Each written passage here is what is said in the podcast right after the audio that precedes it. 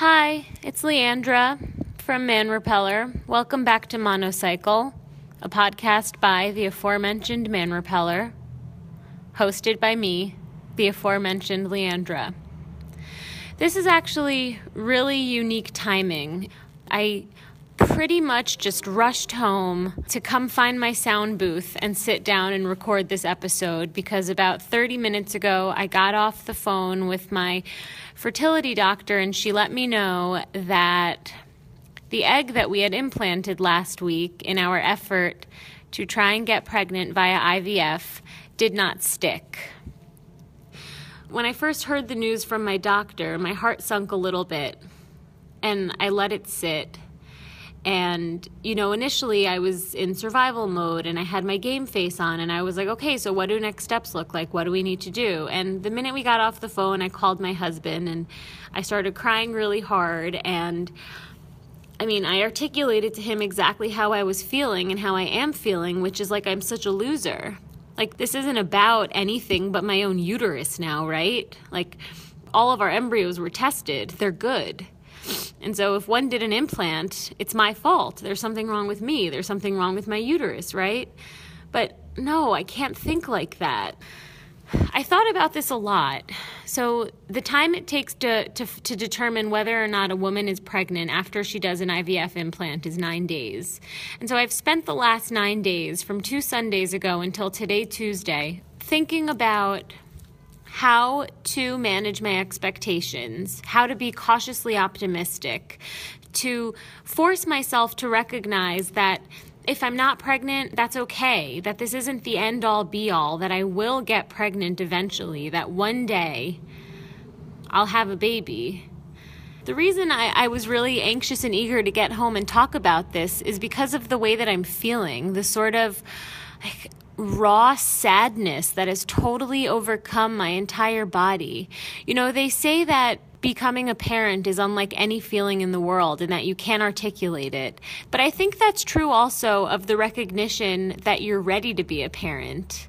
You know, I was laying down on my back in the implant room two Sundays ago, and among me at 9 a.m. were four women an embryologist, an ultrasound technician, a nurse, and my doctor.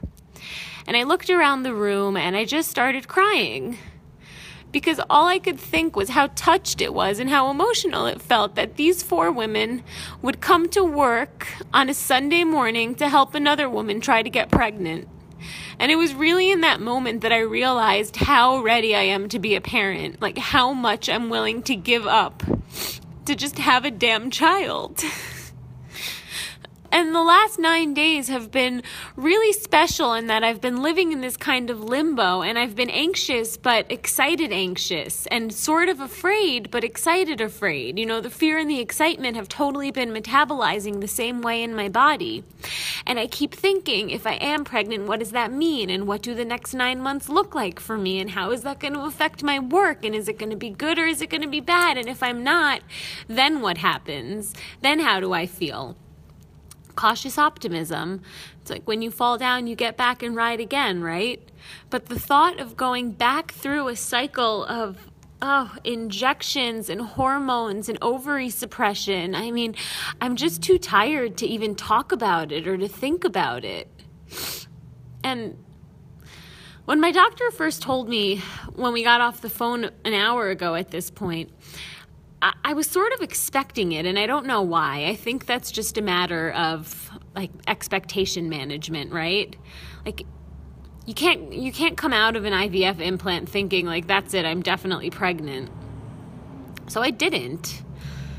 And even though I wasn't like profoundly surprised to hear from her, I also didn't expect that I would be as sad as I am. And I don't know why, because I know that I want a child. I know that, mm, like, with my entire being, I want a child. Like, I've never wanted anything, like, I've never needed anything before. And I don't mean to make this so about me and so selfish and I, I, I, I want this child. I want, you know, y- yeah, I do want to bring life into the world and, and teach them the, the virtues of being kind and a good person and about love and about all of the incredible things that we get get to experience in life. But so this is all really raw and really tender, and I'm still trying to make sense of it. And I'm, I'm really trying to talk myself out of this lament. I really am. And I said to myself this morning that I should plan something for tonight either way.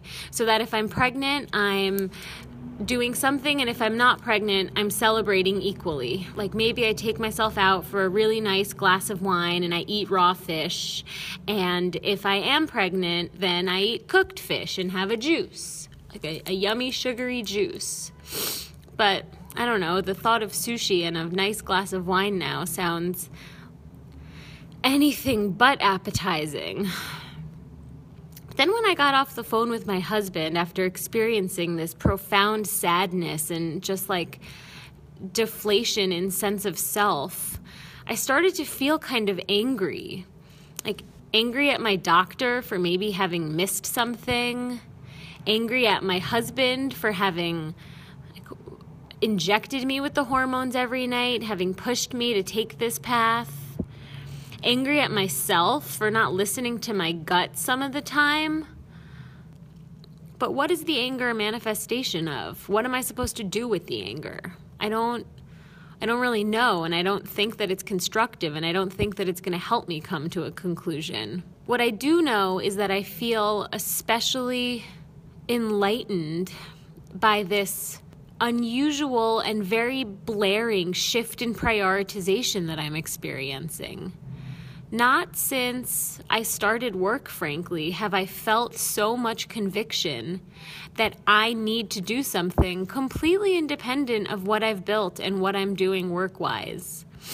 I have never wanted anything with all of myself the way that I want this. And I will do whatever the hell it takes to make this happen. Everything's to be fine, right? We're all to be okay. Signing off after this brief episode, Leandra Medine.